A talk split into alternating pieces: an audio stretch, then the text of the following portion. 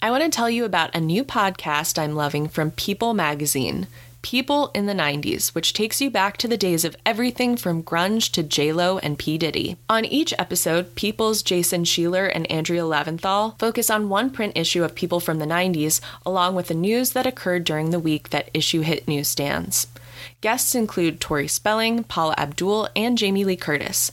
And don't miss the show's Chasing Fabio feature, a weekly update on Jason's quest to land an interview with the elusive Italian-American hunk. Subscribe to People in the nineties wherever you get your podcasts. Hi everybody, I'm just popping in before we get started to let you know that we now have a Patreon.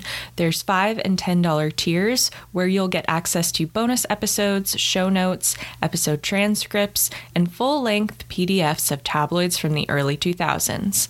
In the first bonus episode, I've answered some of your Girls Next Door questions and revealed some juicy deets about Playboy that didn't make it into the episodes. So join me, won't you? Over on Patreon, so I don't go bankrupt buying Girls Next Door D V Ds. And also, trigger warning, this episode contains mentions of attempted suicide and self-harm. Poppin'! Bonnie, Bonnie! It's like a dream come true. It's like living a dream. Hi, honey! I mean, it's not funny. But I mean, it, it, it does beg the question, what has gone wrong with young Holly? Honest to God, what is the problem?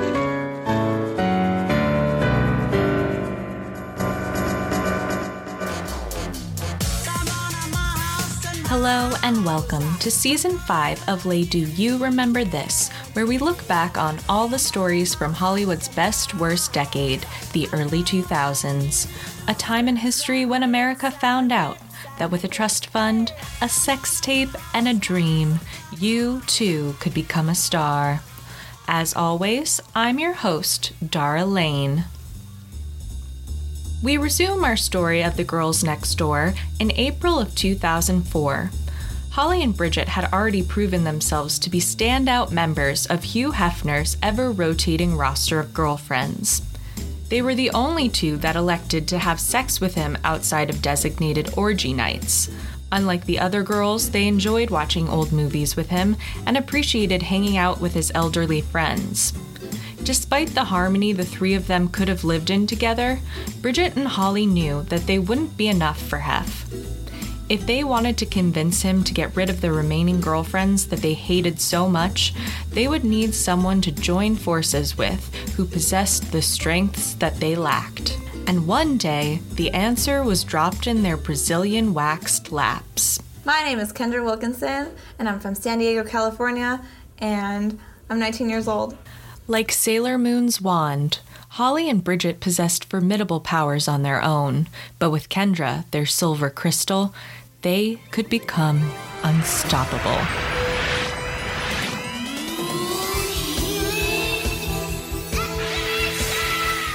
And that is a reference that Holly and Bridget would definitely get, and Kendra almost certainly would not. Kendra was young, wild, and uninhibited. But unlike the other girlfriends, she wasn't mean and vindictive towards Holly and Bridget. She ended up being the perfect foil to them, both in real life and on the Girls Next Door. Kendra is often cited as the reason why the show was so successful. Though Holly and Bridget brought their own unique traits and charisma, their perspectives were too similar. Both as a fellow girlfriend and a T V character, Kendra brought balance to this trifecta, thanks in part to her having a completely different upbringing compared to her two counterparts. In Holly's memoir, she says, "A woman who allows herself to enter into a situation like the one we were in must struggle with personal demons. I know I did." After making this assertion in her book, Holly never really shares the contents of her baggage. In Kendra's memoir, Sliding Into Home, she shares. Her baggage is on full display. She might as well be in the middle of the Southwest terminal, crouched over her two free-checked bags, redistributing boots and curling irons, trying to keep them under fifty pounds. So let's start from the beginning and rummage through the dirty laundry in Kendra's suitcase like we're a pervy T S A agent.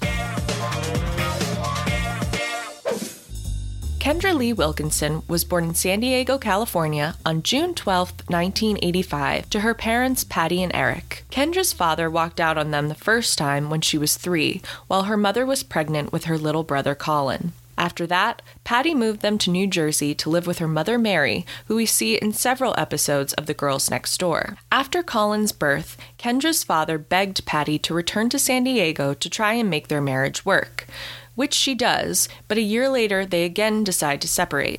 This time, though, Eric decides that he wants custody of his daughter. Here's a clip from Kendra's E! True Hollywood Story. I think when I was about five years old, I was outside playing, and I remember my mom and dad were arguing a little bit.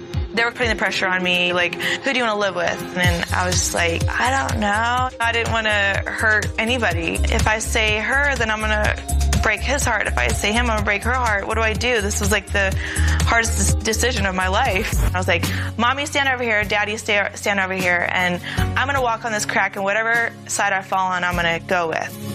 And of course, I purposely went with my mom. I wanted my balance to be the blame of who I went with, not, you know, my heart. So I blamed it on my balance, but, you know, inside I, I knew it was my mom I wanted to be with. As far as custody arrangements go, making your five-year-old decide which parent they want to live with isn't quite as bad as splitting your identical twins up at birth and never telling them about each other until they meet by happenstance at summer camp.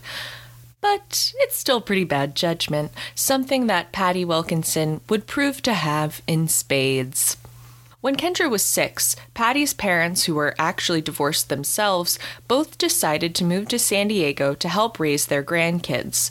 Eric drifted in and out of Kendra's life for a bit, but soon after, he disappeared completely. It's also around this time when Kendra began playing soccer. Every kid copes differently with their parents fighting and all that. I think it was about a year after my dad left. That's when I found real happiness, and that was soccer. Soccer was a way to relieve my pain inside, you know, and to take it out, you know, just like, ooh, kick that ball as hard as I can. Her love of soccer wasn't enough to keep Kendra in line, and by middle school, her behavior changed dramatically and she started getting into trouble. And not like regular teen trouble, like sneaking the occasional Siggy or Bartles and James wine cooler. We're talking San Diego trouble. Real deal trouble. The kind of trouble that drives a parent to beg, Maury Povich, help me tame my wild teen. At thirteen, Kendra began hanging out with a group of twenty-year-olds who lived in her apartment complex, who I suppose had nothing better to do than contribute to the delinquency of a minor, in the same way someone surely did to them when they were a child, either subconsciously or consciously. Either way, they introduce her to sex, alcohol, and drugs. I was about thirteen at the time, and there were some people that lived in the apartments that I liked to hang out with, and all of a sudden they broke out this white stuff. In my mind, I was like, what's that? Is that cocaine? I was like, all right, whatever.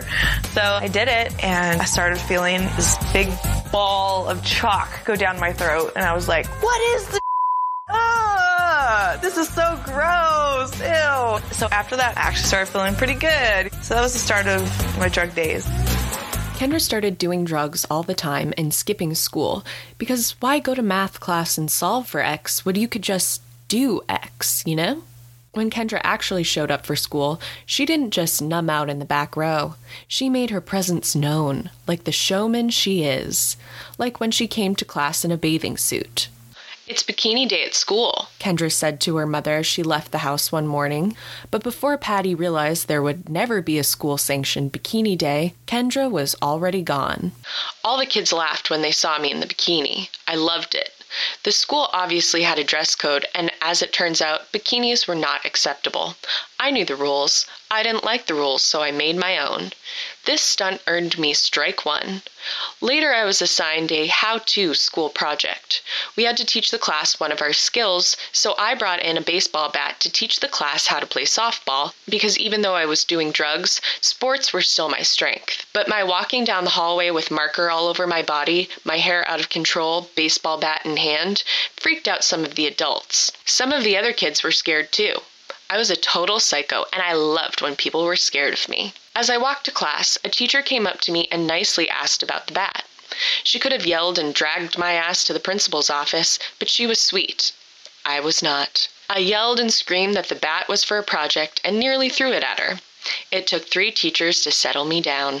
Strike three came when Kendra was caught bringing alcohol to school, and just before summer vacation, she was expelled from seventh grade.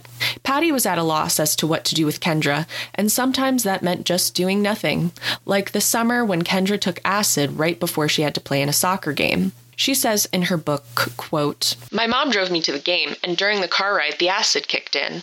Things that usually didn't move were moving, and things that should have been moving fast, like other cars, seemed to be moving really slowly. Once the game started, things got even worse. At one point, the ball went out of bounds, and I was supposed to throw it in. To this day, I'm not sure if I ever actually threw the ball onto the field. I just remember picking it up and staring at it, amazed at all its beautiful black and white dots. My mom was at the game, but she didn't yell at me or punish me.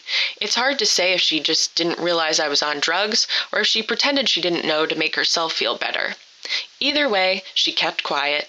I think she knew I was in trouble, but she was getting tired of yelling at me and trying to control me." For the eighth grade, Kendra attended a special school for troubled kids and graduated by the skin of her teeth. She was admitted back to public school for ninth grade and quickly fell into another crowd of older teens where things got even more dangerous for Kendra. By fourteen, she was doing crystal meth and dating a nineteen-year-old named Tony when he got arrested while they were together.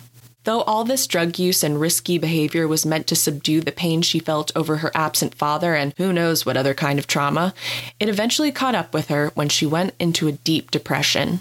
Ended up, you know, becoming suicidal, and I started cutting myself. I had so much pain that I just wanted to die, and um, I was trying... I, It wasn't that I was trying to die, it was like the pain took away from my pain inside. One day, Patty got a call from Kendra's school saying that she'd taken a bottle of pills in a suicide attempt, which resulted in Kendra being sent to a mental hospital for two weeks. Over those two weeks, she was never allowed outside and was put into a padded cell, and at one point, she swallowed an entire tube of toothpaste after another teenage patient told her it's a viable way to kill yourself. When she was released, Kendra ran away from home to go live with her new boyfriend, a drug dealer named Mario. While Mario worked a construction job during the day, Kendra would pick up the slack and fill Mario's outstanding orders from their apartment. Sorry, that makes it sound like she was stuffing stamps dot com envelopes with LuLaRoe leggings or something, but really it was just a fifteen-year-old selling drugs while home alone with God knows what kind of riffraff. Kendra had dropped out of school and her family hadn't seen her in months. Patty and Kendra's grandparents were so desperate to help her that they even called on her estranged father, Eric, to intervene. The plan backfired, though. After agreeing to meet with him, Eric walks right past Kendra, not recognizing the daughter he hadn't bothered to see in years. This heartbreak sends her on a bender that results in her hitting bottom. Mario had a bunch of people over to his house, and we were all doing lots of coke. Line after line, I just kept going. Like I said, I usually knew my limit and stopped myself when I hit it because even though I was a druggie, I was still fearful of something bad happening. But that night, for no real reason other than the fact that I just stopped caring about life, I threw caution to the wind and kept doing more and more. Brittany was there, and she and some of our other friends were telling me to stop. I didn't want to listen. My nose started bleeding, but I just wiped the blood away and did another line. I was out of control. My eyes started rolling back in my head, and everyone started freaking out. Brittany screamed, but she was the only one who really cared about me. I was shaking and choking on the blood that was dripping down the back of my throat. As she put it in her book, the next day was the dawn of a new Kendra, where she simply decides that she's done with drugs and quits everything cold turkey. She breaks up with Mario, goes back home, and the rest of her high school career seems to go smoothly. She's put into special education classes, and thanks to the extra attention, her grades improved. She started dating a nice enough guy named Zach, got a job at Papa John's, and then eventually is hired as a dentist assistant. But soon after graduating, she realized that her true interest was not in teeth, but in teat. Story so I start. So I stripped only for about six months, and when I first started stripping, I, I started on my eighteenth birthday, pretty much. Small boobs, right off the soccer field, senior year in high school, ready to go. I got my, you know, my old Halloween costume from senior year, and I'm ready to put it on and strip and get some money because I'm a free spirit. It had nothing to do with like, oh my God, I'm so sexy. I just like, let's just get some money and move the fuck out of my house, get this fucking life started, right? Yeah. So I just went in the strip club, small boobs, Halloween costume, big ass, chunky ass boots. And yes, you are right about that story. I thought it was so cute. I climb up on the pole, fucking flip over. And keep in mind, my boots were um, that sticky, like, you know, what is it called? Vinyl? Vinyl yeah, like the trashy lingerie type y- of Yeah, look. But they weren't like, keep in mind, uh, that rubbing against the pole, you're stuck on the pole. Keep in mind, like, it doesn't oh, let you slide down. So I was it. stuck on the pole first, okay? Okay. I'm like, why am I not moving down? Why am I not sliding down sexily? Is that even a word? I don't uh, think so. I tried to slide down the pole in a sexy way. way. Uh-huh. Okay. And I'm stuck because my boots won't allow me. It's, it's like glue. It's like glue. It won't let me slide down. So now I'm having to freaking like climb down the pole, not just up, down, as I'm flipped upside down. Oh, okay, okay. Now I'm envisioning this, actually. Right. Okay, keep going, keep going. So it's already like ruined. The whole sexy move is already ruined. So now I, my goal is to get down off the pole. So, I, you know, I'm, I'm pretty high up. Finally managed to find the ground. And I'm like, okay, the song, I have to do something sexy because the song's almost over. I have to hurry up. Next thing you know, I flip my hair back. My hair gets stuck in my boot. And I go, I can't move. I can't move. The song's almost over. It's like two seconds. I'm like, oh my God, what am I going to do? I'm like stuck. My heel is stuck in my hair. What am I going to do? I'm like, this is not good. I just went, fuck, YOLO. I just yank my hair, scalped my own head. Chunks of hair are on my heel. I'm walking around getting my ones. Wait, that's a go-getter. So you still, after hurting and your I, head's bleeding, you're collecting your... I ran back in the Did little anyone stripper notice? Lounge. I'm like, oh my God. Oh my God. Did anyone notice? Yeah, everyone noticed. It was so bad. Like the people watching you dance? Yes. Yes, yes. So you made money and then you got your boob job. Yeah. Then um, and Kendra can dance. In addition to stripping, Kendra put her pictures on a modeling website, which is where she was discovered by Mark Frazier, Playboy's resident artiste. Mark was a painter. His canvas? The female form. And what better way to enhance humankind's original work of art sculpted by God than by painting clothes on it? It looks like the model's wearing clothes, but it's paint. Their boobs are out, but also covered. It's subversive. Playboy was known for having nude, painted ladies pass out Jell-O shots at their various parties, and Kendra was about to join their ranks. Mark submitted her photos to the mansion staff for approval to work Hef's seventy-eighth birthday party. Those photos then made their way down the hall to Hef's personal consideration pile, meaning he would be looking out for her at the party. But apparently, Hef couldn't wait, and while Kendra was getting painted in the gym, Hef snuck downstairs to meet her before the festivities got started. Hef comes up to me and he says, hi. I'm like shaking, I'm like, hi. And I was just so nervous. Like, I've never met a celebrity in my entire life, you know, and then here Hugh Hefner is right in front of me. I definitely knew at that moment, I'm like, I want to move here. I want to have a relationship with Hef. The interaction went well, probably thanks to the fact that Mark gave Kendra a heads up that she should tell Hef she was a college girl because Hef didn't like strippers. For someone who considered himself to be at the forefront of the sexual revolution, Hef was prudish and judgmental towards sex work, as were the other girlfriends in the mansion. Another example of this is the treatment of Stacy Burke, who you might remember from several episodes of The Girls Next Door, including the season five episode where Bridget is the maid of honor at her wedding in Vegas. Here, Stacy Burke, what's up? Her other furry friend. Your other, yeah, I like that. I've given myself a bath, too. Stacy used to be one of Hef's girlfriends, and when I first came to the mansion, Stacy and I shared a room, and I think that's where our bond started.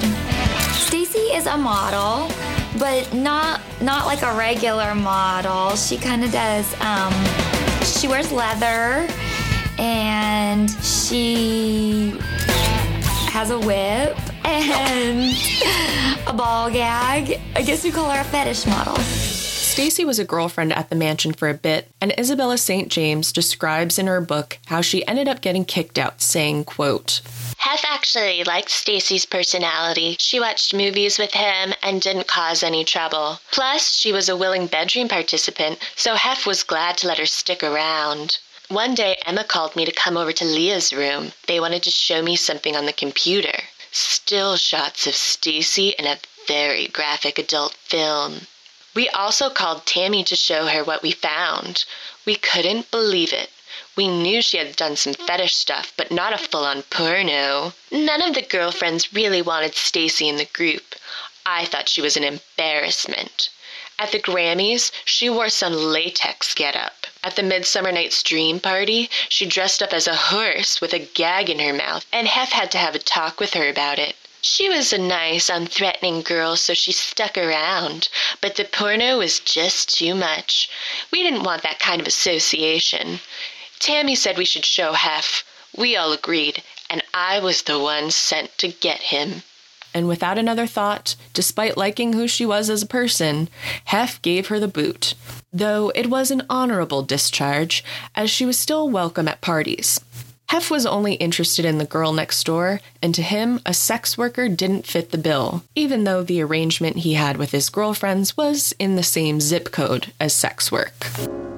Luckily for Kendra, though, Hef bought that she was a college girl and not a stripper, and he invited her to come back to the mansion for the more intimate birthday party that he called Casablanca Night. Casablanca Night. It's just a very formal night, and we watch Casablanca, and then afterwards they do caviar and candlelight and a big Casablanca cake for Hef. So it's an event, not just a movie. As you might imagine, dressing for a formal theme party was a little out of our girls' wheelhouse. But the queen of theme lived right down the hall. Kendra recalls in her book, Bridget was the one who filled me in on the dress code.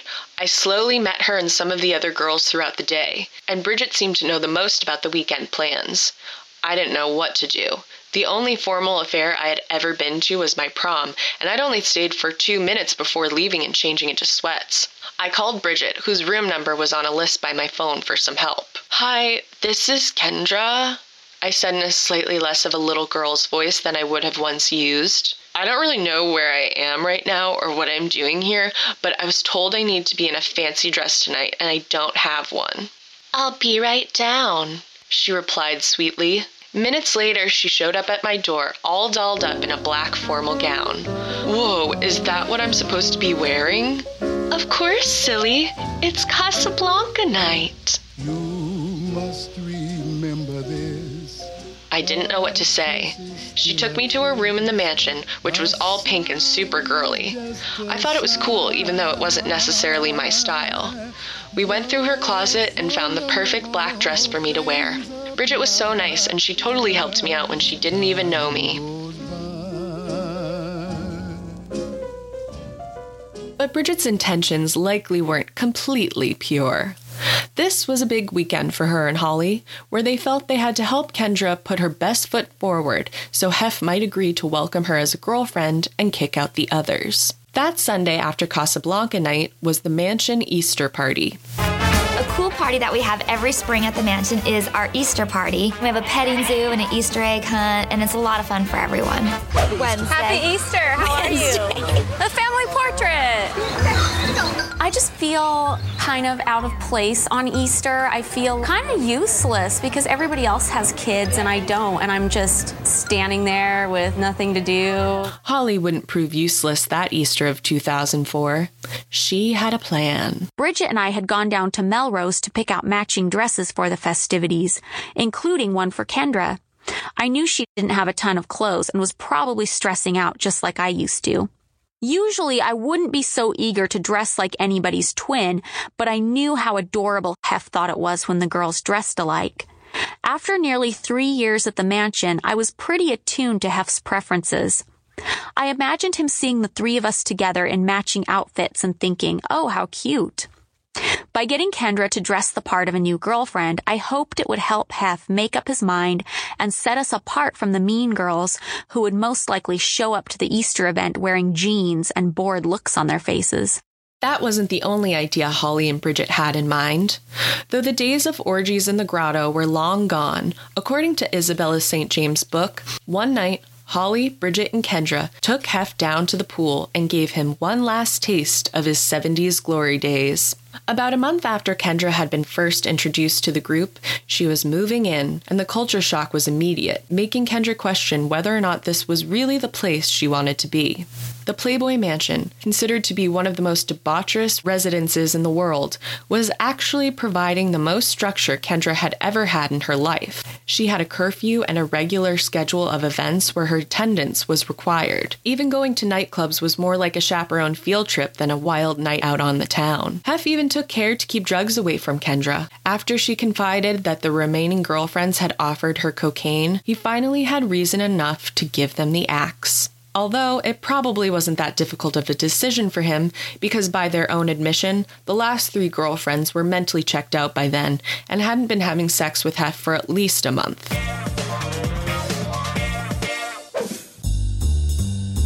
At long last, Holly and Bridget got what they wanted, a happy little family of four. The harmony wouldn't last long, though, and the dissonance between Holly, the goody-goody, and Kendra, the rebel, would facilitate a feud that would span the next two decades. But we'll get into that in our last two storytelling episodes of this series. Lay Do You Remember This is researched, written, narrated, and edited by me, Dara Lane, with assistance by Anna Tulenko and Rowan Hull. If you aren't already, please subscribe on iTunes or Spotify and leave a rating and review. You can follow updates on the pod on Instagram and Twitter, stream our early two thousands Spotify and Apple Music playlists, and download some Lay Do-inspired coloring book pages. You'll find those links on the show's Instagram. And please, if you like the podcast, share it. Tell your friends. It's true what they say. It takes a village to make me famous. If you have any questions, comments, or show suggestions, please email lay do you remember this at gmail dot com. So, you're invited to come back next week. We've got a table, and I've put you on the list for Lay Do You Remember This.